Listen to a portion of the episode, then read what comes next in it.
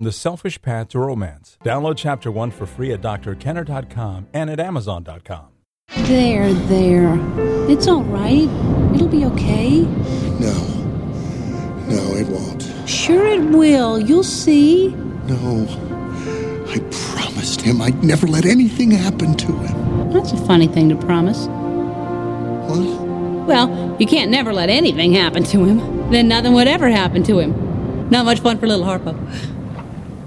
And that's from Finding Nemo. And that is the case. Parents need to be able to let go and let their kids explore.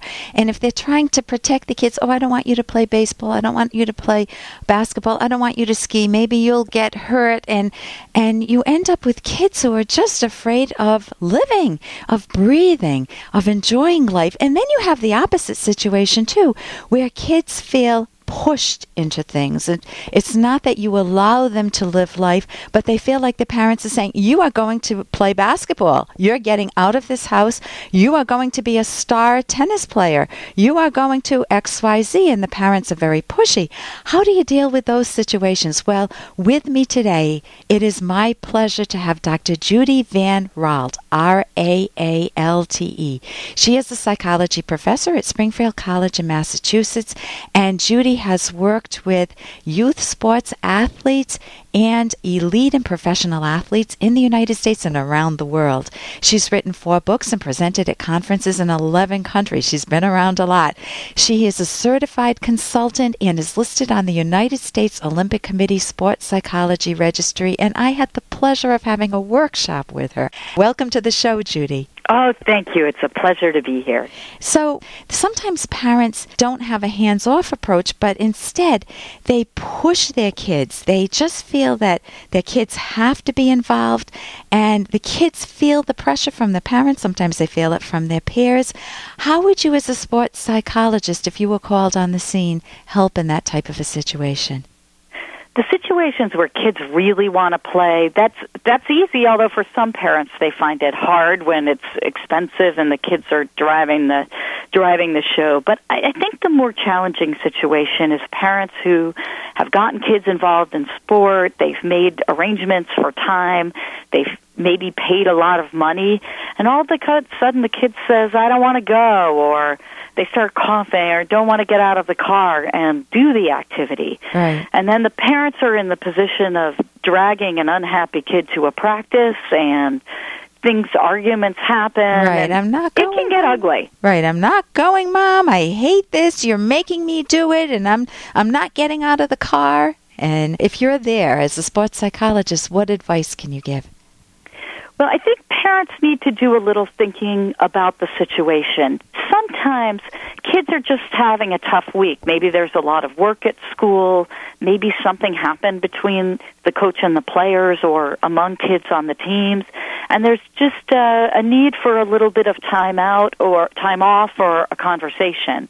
But in other cases, maybe the kid really doesn't want to be involved in that activity. And the parent may need to take a look at his or herself to see are they encouraging the kid because sport is a healthy activity for a lifetime, which it is, or are they encouraging the kid because it's their dream that the Yeah. kid will be a sports star, maybe that they never were, or maybe because they were a sports star and they they wish all the good things of sports for their kid, but it's not a great fit for their kid. Yeah. So a little thinking on the parents' part to really determine who's benefiting it. Is it just a time where a kid needs a little extra boost to go because really once they get there they enjoy it? Right. Or is it the parents' own thing? Figuring that out can be very helpful. Right. And that idea of the parents needing to take the time to think about what motivates me? Why is this such a big issue? Also, for the kids, figuring out, doing the detective work, what is really going on in their mind that's causing the resistance.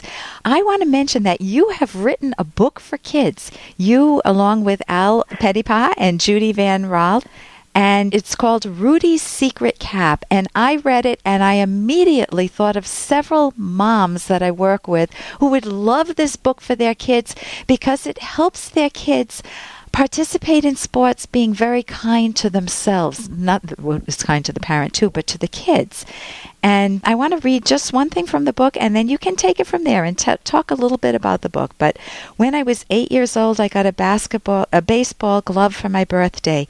I was so happy that I couldn't wait to try it out. And you see the picture of a little kid holding the baseball glove, sitting on Dad's lap. And then the next page, I ran to the park, and Carlos picked me to play on his team. When it came my turn to bat, I struck out. Next time up, I struck out again. The older kids started laughing at me. I got so mad I threw my glove and took off for home. And you helped the kid in the book. So tell tell us about Rudy's secret know. cap. Hey, I got to interrupt this because we've got to pay some bills. 30 seconds, that's it. A very quick ad, and then Ellen will be back. Romance. Ugh, I wish guys knew more about what we want from a relationship. Boy, I wish I knew more about what I want. Where's that ad I saw? Ah, here it is The Selfish Path to Romance, a serious romance guidebook. Download chapter one for free at selfishromance.com and buy it at amazon.com. Hmm, The Selfish Path to Romance. That is interesting. And you helped the kid in the book. So tell tell us Well, about I Rudy's don't secret cap.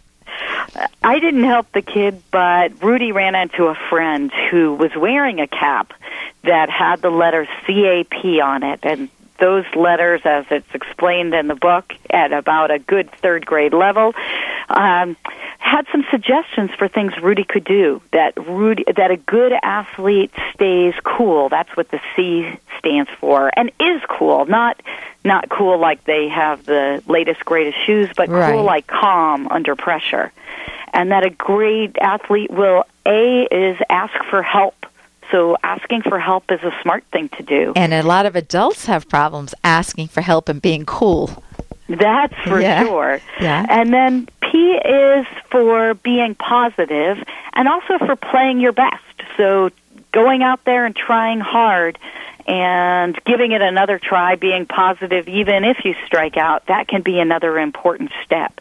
And at the end of the story, we find out that Rudy decided to go back and give it another try, although he also practiced hard before he went back out to join Carlos and the guys on the baseball field. Right. So to deal with all the teasing, he's able to guide himself and to think more positively and to deal with his thoughts that he's a failure, he'll never be able to do it. He can coach coach himself basically with the three letters CAP. Now, when I went to the conference that you spoke at, the workshop that you gave actually, I you talked about having older is it high school students or college students read this to third graders or to younger kids and that guess who benefited most? That was the question you asked us. And the people who benefited most were not the young kids, but the high school students.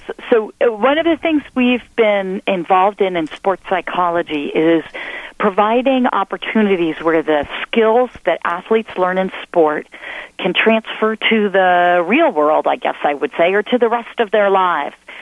Sometimes athletes, um, although they might be ahead of their peers when they're kids and opportunities to travel and compete and do exciting things, as they get older and other students explore careers and have lots of time to do other interesting things, a lot of athletes are at practices and games and don't have those experiences and leadership roles. Right. So we So found they- that having having these student athletes come into schools and read it to the kids. Connect with other kids, give them a chance to see themselves actually- as leaders, Right, it- professionals. But it helped them to gain the skills for themselves that are in this wonderful little book. And sometimes reading a child's book helps us as adults. So it's a timeless book. I highly recommend it. How can people get your book and get in touch with you? Rudy's Secret Cap by Judy Van Raalte. The best way to do it is to send an email to info at vbvideo.com. That's V as in virtual, B as in brands dot com, and we can get you information about how to order one book or a group of books. And info vbvideo.com. Okay, and I recommend them for all parents who have kids on teams, and I think the parents themselves will learn when they read the book to the kids. Thank you so much for joining us today, Judy.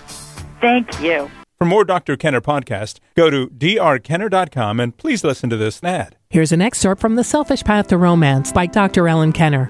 Another virtue that makes you lovable is integrity. Integrity means being loyal to your rational convictions in action. A breach of integrity means acting against your own convictions. Having courage, that is, remaining true to your values in the face of threat, is an aspect of integrity. It also means not giving up your values for a momentary emotional high. A wife may profess to love her husband, but she brushes that off for a quick, mindless affair. A man may know he needs to exercise regularly, diet, and stop smoking, but he suppresses that knowledge for just a moment every day for years. Breaches of integrity cost us our self respect, not to mention our romantic happiness. When we let ourselves down again and again, we lose trust in ourselves, and others lose trust in us.